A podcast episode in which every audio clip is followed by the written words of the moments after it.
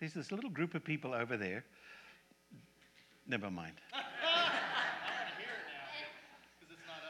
Yeah, not you. Let's pray. Father God, thank you for the fact that you didn't leave us here to try and figure out life, but you sent your Son to make it clear. And I pray that you'd help us to clearly see that today. In Christ's name, amen. Few years ago, uh, two of my sisters, actually, only have two, so both my sisters came over to visit us when we were living in Philadelphia. And they came in the fall by design. I wanted them to see the fall colors. And so we took a trip up from Philadelphia. We went up, if you ever want to do it, you follow Highway 7 up into New England. And it's a most amazing trip. You've got to go about the second week of October to catch the, the, the, the leaves as they've turned. And it's the most amazing experience. If you've never done it, you need to do it and you, you, you drive and you see all the beauty around you. You stop and you have hot cider at, at a you know roadside places, and oh, it, and you stay at bed and breakfasts. Do not go to a motel. Okay, you're not allowed to go to a hotel motel. You've got to go to a bed and breakfast so that you have the full experience of what it's like to be in New England during that time. Well, it so happened that one of the days was extra bright and I didn't have any sunglasses. So when we stopped at a place, I went in and I bought a pair of sunglasses. Um, they were called Amber Vision. Do you remember they used to advertise them on TV? The Amber Vision uh, sunglasses because they reduce glare. And so I thought, oh, I'll, I'll, get them. And I needed to get a pair big enough to be able to put them over my glasses so that I could keep seeing where we were going while we did it. But here's what's happened we're driving through and seeing all these beautiful reds and gold and stuff like that. And then I put on the Amber Vision, and all of a sudden, fall turned into spring it was the most amazing thing that what happened is that the lenses changed the color of everything. So everything yellow turned pink and everything red went purple. And all of a sudden, instead of looking at the fall, I was looking at spring. And so I handed around the car, and each of them had a turn to do it. And they were all going, Oh my gosh, that's incredible how it changed. So I said, I'm going to start a business. And my business will be two seasons in one trip and you can come and I'll charge you, and I guarantee that you're going to see fall and you're going to see spring all at the same time. We live in a world where, when we look around us, we see jihadists, we see global warming, we see people committing atrocious, senseless murders all around us. And we think about the message of Christmas that peace on earth is coming. And we look at this world and we have to admit that, you know what? There's not much peace. Even though Jesus came, there is not much peace in this world. There's a lot of suffering.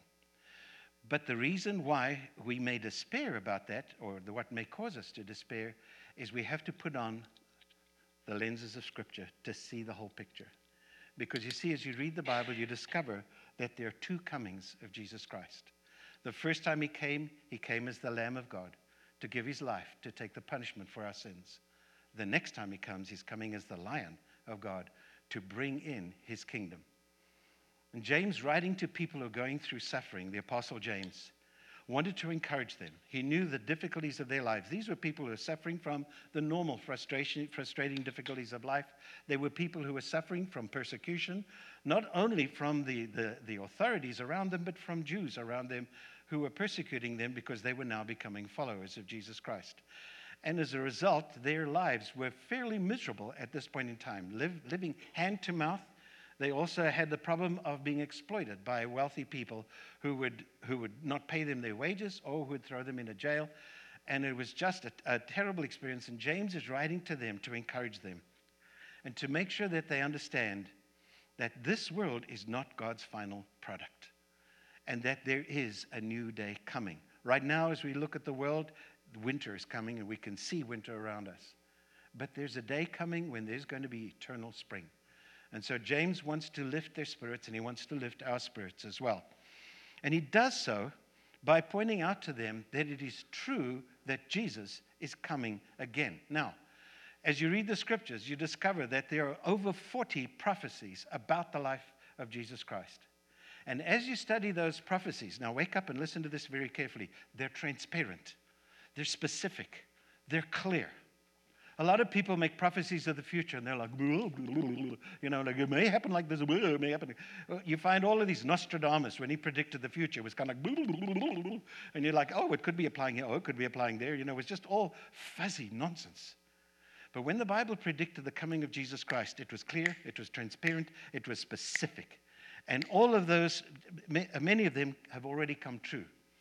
It, it prophesied that he would be born of a virgin. Come on, how many people are born of virgins in this world? That he would be born specifically in Bethlehem. He would spend his childhood in Egypt. He would come out of Egypt. How could anybody have figured out and guessed that ahead of time? That he would be born in, uh, of a virgin, born in Bethlehem, that he would be called out of Egypt. All of these are prophecies in the scripture. That he would perform healings and miracles when he was a grown man that there would be a day when he would enter into Jerusalem and be welcomed by the people as the king. And last week we covered the fact that God revealed through the same angel Gabriel who came to, to Mary. The angel Gabriel had told the prophet Daniel 600 years beforehand the specific day in which Jesus would ride into Jerusalem on the back of a donkey. Did you guys hear that? In Daniel chapter 9, you go read it very carefully. God specifically told that prophet when Jesus would ride into Jerusalem on the back of a donkey and that he would be killed days afterwards. It's a most amazing thing. Sometime when, when, when I've got more time, I'll actually show you. We know the date from which the, the, the, the prediction started, and exactly 483 years, as God said, to the day Jesus rode into Jerusalem on the back of a donkey. Crystal clear fulfillment of it that he would be betrayed for 30 pieces of silver, that he would be rejected, beaten, and crucified. Isaiah 52 and 53 covers that. That his garments would be divided when he was on the cross. He would be given vinegar to drink, that none of his bones would be broken, and that he would rise from the dead. All of it is there. And all of it came true precisely as God predicted it would come true. But then part of the prediction hasn't come true yet. Read with me, okay? Isaiah 9 6. For to us a child is born, to us a son is given, and the government will be on his shoulders. Of the greatness of his government and peace there will be no end. He will reign on David's throne and over his kingdom, establishing and upholding it with justice and righteousness from that time on and forever. The zeal of the Lord Almighty will accomplish this. Notice that there were predictions about the coming of Jesus that came true exactly. But then there was this prediction, which we often read around the Christmas time. It hasn't happened. He is not governing this world and bringing eternal peace everywhere. It hasn't happened yet. But it is going to happen because as you read the scriptures, we're told that Jesus is coming again. In fact, Jesus himself said this at that time, the sign of the Son of Man will appear in the sky, and all the nations of the earth will mourn. They will see the Son of Man coming on the clouds of the sky with power and great glory. Jesus said, I'm telling you that in the future, I'll be coming back. And when I come back, I won't be coming as a little baby born in a stable in Bethlehem, hidden from all of the world. When I come back, the entire world will see my arrival and they will mourn. Isn't that interesting? That the world will not be going, Yes, here, Jesus, come back. Hallelujah. They won't. They will mourn at that time because they will realize he told the truth. He's actually here. He's coming back. Now, the scriptures know that we're going to be going, oh, come on. How can we believe in this? Here's how we can believe in it.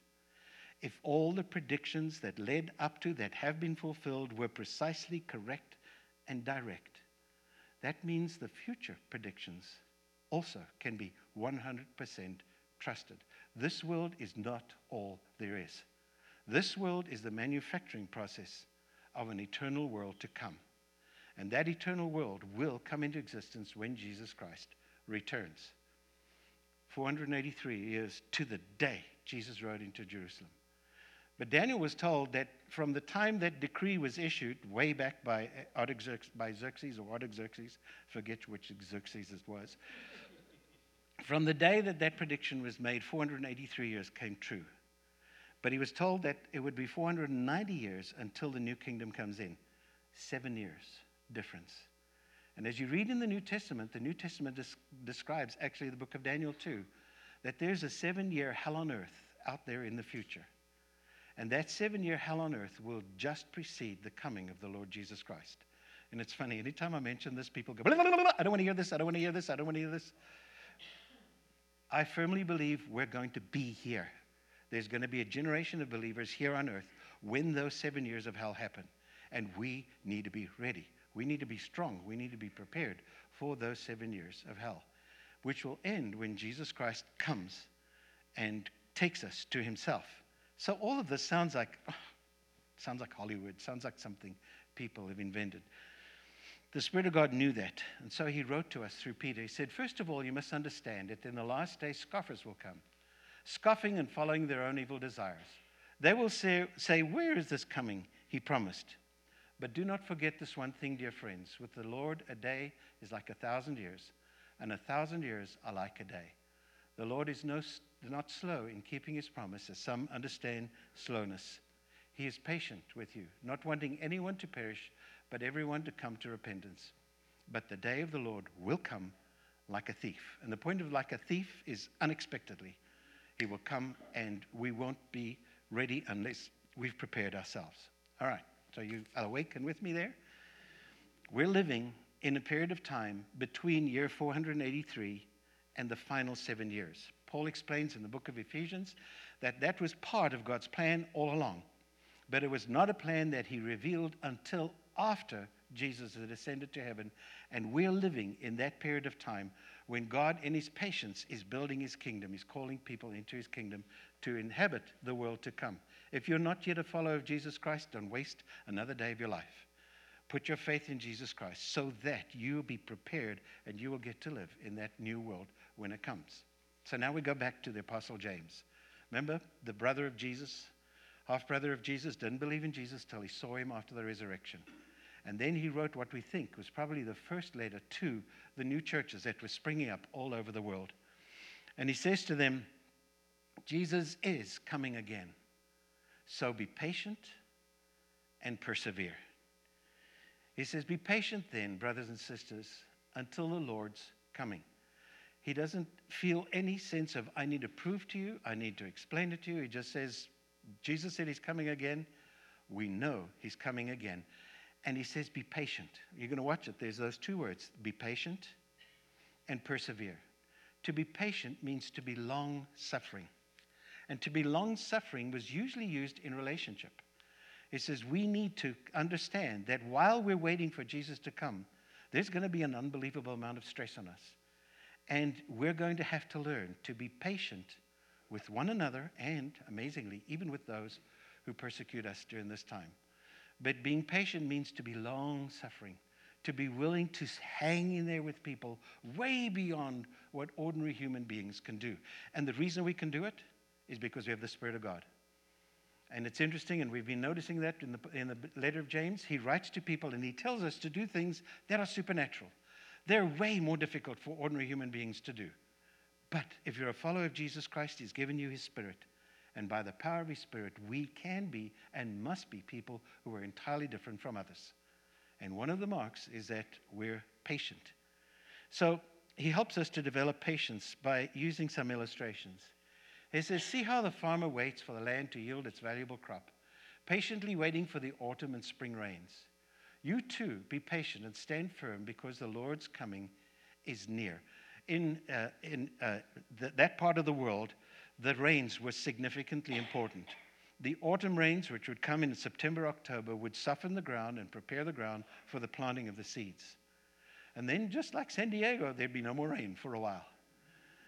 But the seeds would be growing. And then, as they grew, as the, as the crop grew, eventually the spring rains would come. And the spring rains would now hasten the end of the harvest and they would bring the harvest in. And what a farmer would have to do is he planted his seed, he'd have to wait. Ever planted seed? Ever notice that you don't put it in the ground and go, there it is, ta da, I got my tree, whatever I planted. It takes time.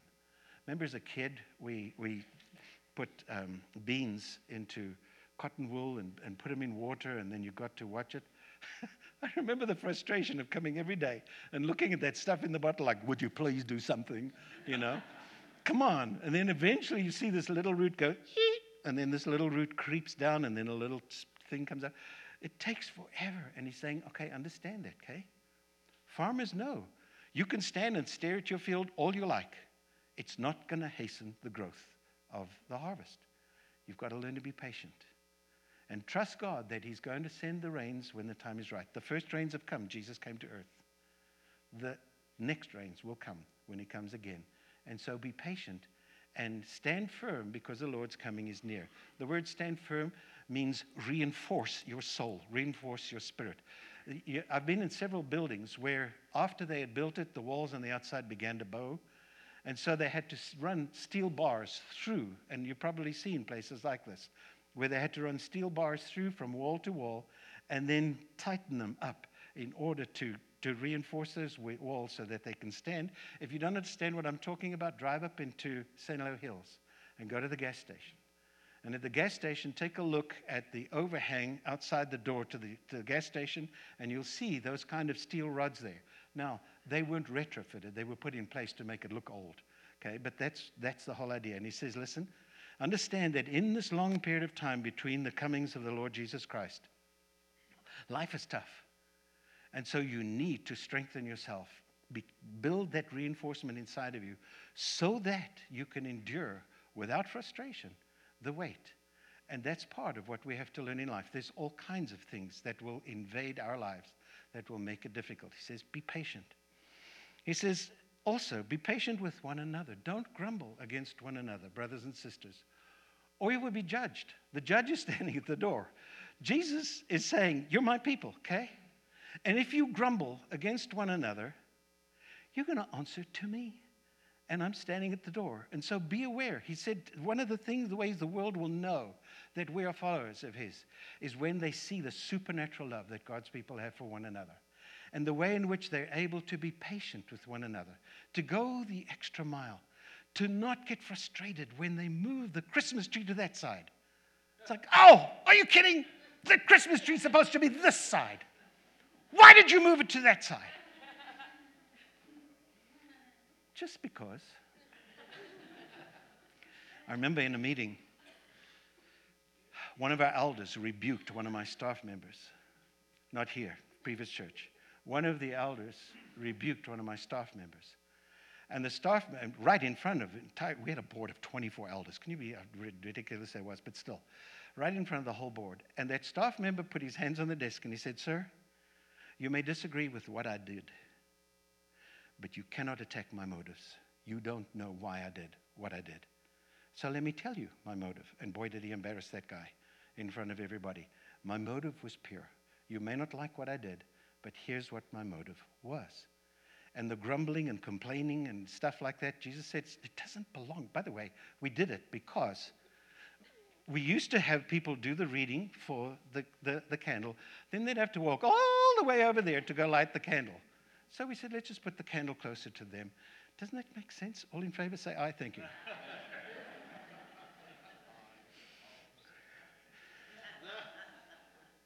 and he's warning that while we wait for Jesus to come, life is tough. And we're going to be bumping against one another relationally. We're going to have to work our way through things. And he says, Don't grumble. Don't complain. Don't be in a place where, where you're behaving just like ordinary human beings. Treat one another with incredible grace. And he says, All right, let me give you an example. Brothers and sisters, as an example of patience in the face of suffering, take the prophets who spoke in the name of the Lord. As you know, we count as blessed those who have persevered. The prophets were persecuted by their own people. The prophets came to them to say, Listen, God wants to bless you. In order for you to be blessed, here's what you have to do. So, what did the people do? Did they say, Oh, okay, we'll do what you're telling us to do so we can be blessed? No, they shut the prophets up. They would attack them. Jeremiah was one of the, he's called the weeping prophet because that poor man wept so often from the way he was treated by God's people. They threw him into a cistern, they threw him into prison. They beat him. It was just amazing what they did to that, that poor prophet. And he was trying to speak on God's behalf to them to make their lives better. But they didn't want to change. They didn't want anything like that. In fact, we're often like that. You notice that? It's like Jesus coming again. Oh, just don't come on Monday night football, okay? Don't, don't interrupt. I want, I want to like my life. Don't interrupt what I'm doing right now. He says, an example of patience in the face of suffering, those prophets continued to speak. They continued to deliver God's word, even though they were being persecuted by their own people. And then sometimes he says, it's not people who bring trouble into our life, but life. You've heard of Job's perseverance and have seen what the Lord finally brought about. The Lord is full of compassion and mercy. The book of Job is one of the scariest books in the Bible. Isn't that true? So, in order for us to understand what the book of Job is about, here's what it was about God wanted to demonstrate, and it's weird. There seems to be a heavenly, of some kind, supernatural, behind the scenes courtroom. And in that courtroom, God is present, of course, but in that courtroom, Satan is present as well. And Satan is constantly accusing those who are followers of God of their immorality to prove to God that, that we don't deserve his love. And he's constantly accusing. He's the accuser before God. And in Job's case, he came to God and he said, Of course he worships you. Of course he loves you. Look how wealthy he is. Look at his big family. Of course he worships you. But I bet if you took all that away, he would curse you. Now, don't be terrified. I don't think God's going, hmm, let me see if Raymond can go through this too. Job is, is, is an extreme example. And what you find that Job lost everything. He lost his family, he lost his wealth, he lost his health. He ended up with friends. And by the way, when you read the book of Job, as you read through it, realize that his friends were wrong. They kept telling him, You've done something wrong, Job. There's something you've done, and God is punishing you. Job teaches us that no, sometimes life brings difficulty in, our way. Sometimes our health fails. Sometimes we lose our finances. Sometimes there's, there's, we lose our family members. It's not always, uh, you can't say God is punishing me. Because in Job's case, that was not true at all. And his friends were dead wrong.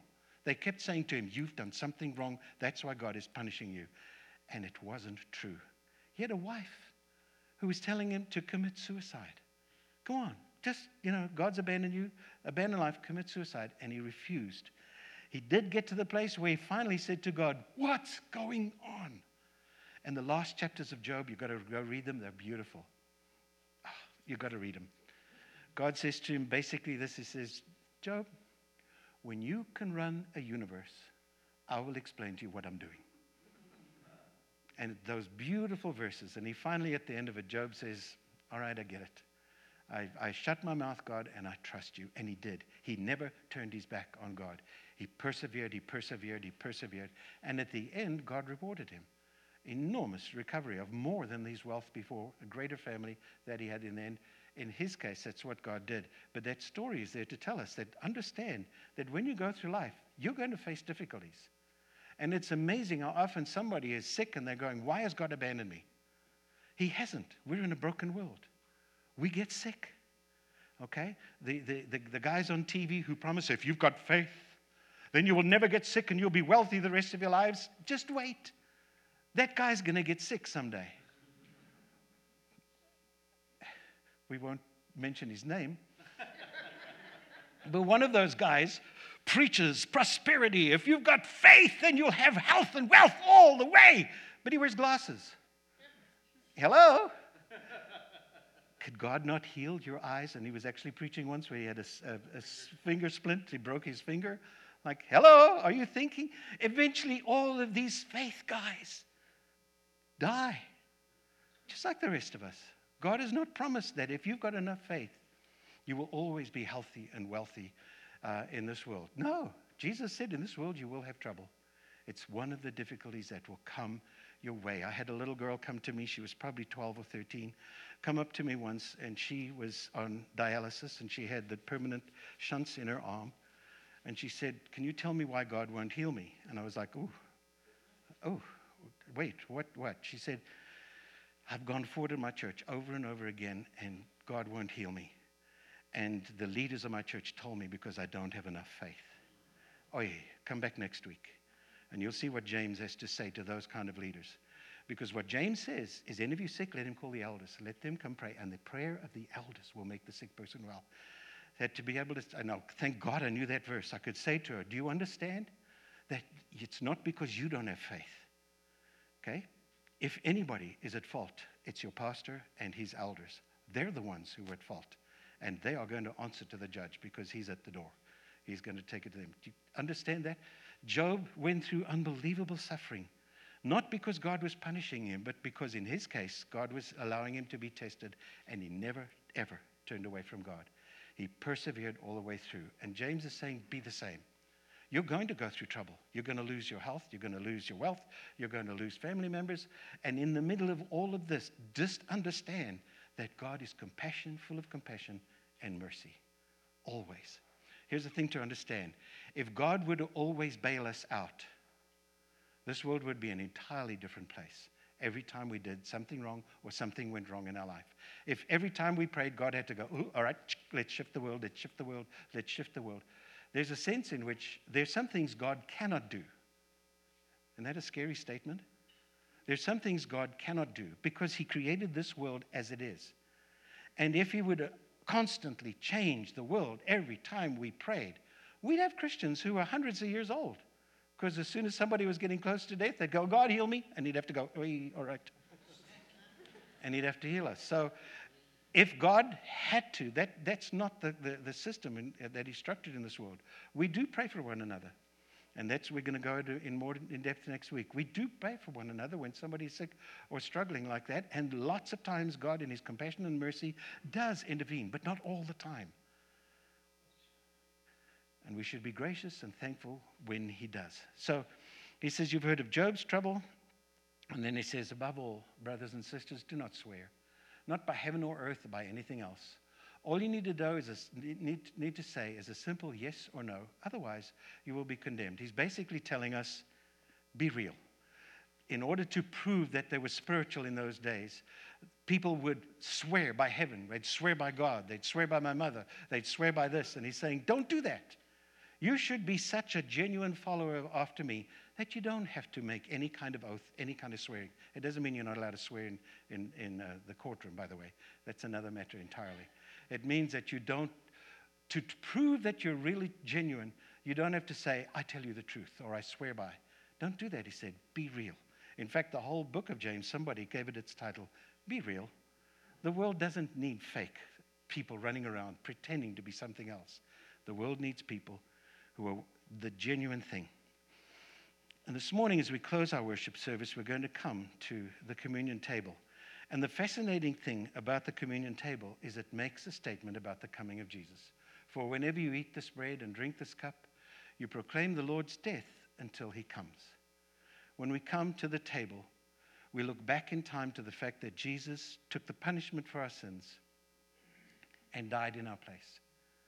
When we come to the table, we remember the fact that Jesus is here present with us. And when we come to the table, we look forward to his coming again one day. I want to show you one of my most precious possessions in all the world. When my house catches fire, this is the first thing I grab. When my daughter Mandy was due to arrive on earth, we went to Lamaze classes. Remember Lamaze?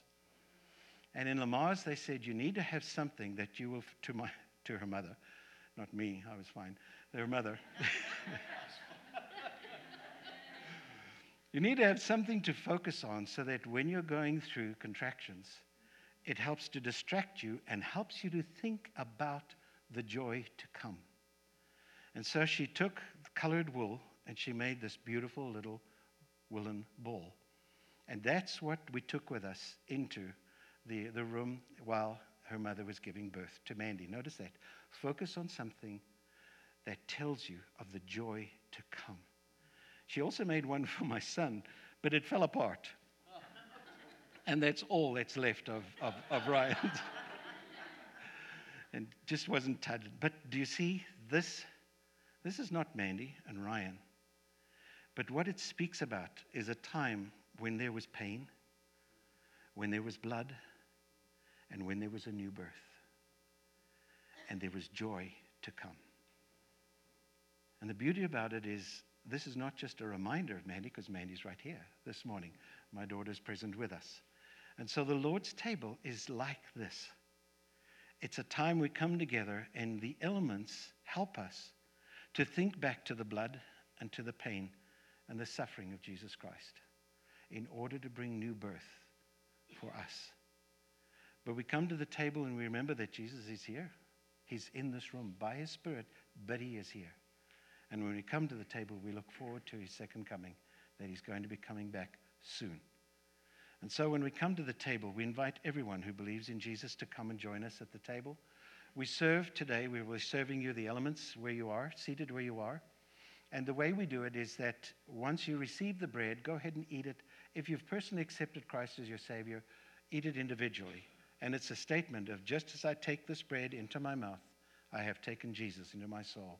I have committed my life to him.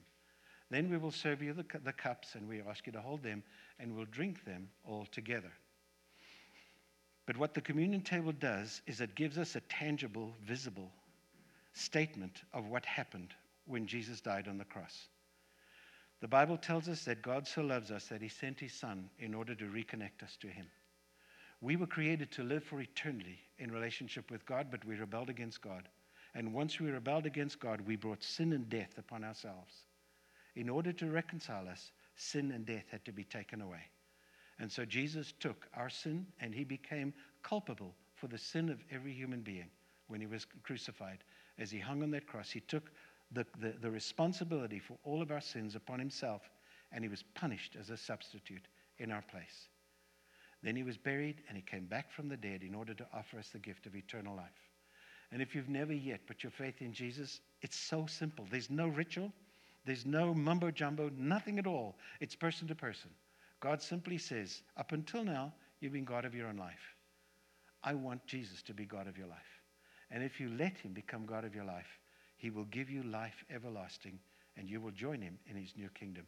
If you've never yet accepted Christ as your Savior, I beg you to do that this morning. And once you have, we invite everybody to join us. This is the Lord's table. And the Apostle Paul says that when we come to this table, we mustn't treat it in a way that is, we treat it like a throwaway thing. We must be aware that it's a very serious time that we come together. And also, specifically, to be aware that if there's a re- relationship that you need to fix in this world, that communion is designed to get you to the place where spiritually you commit to doing that. It doesn't mean you have to run up now and go and reconcile with somebody because too many of you would run up here to deal with me.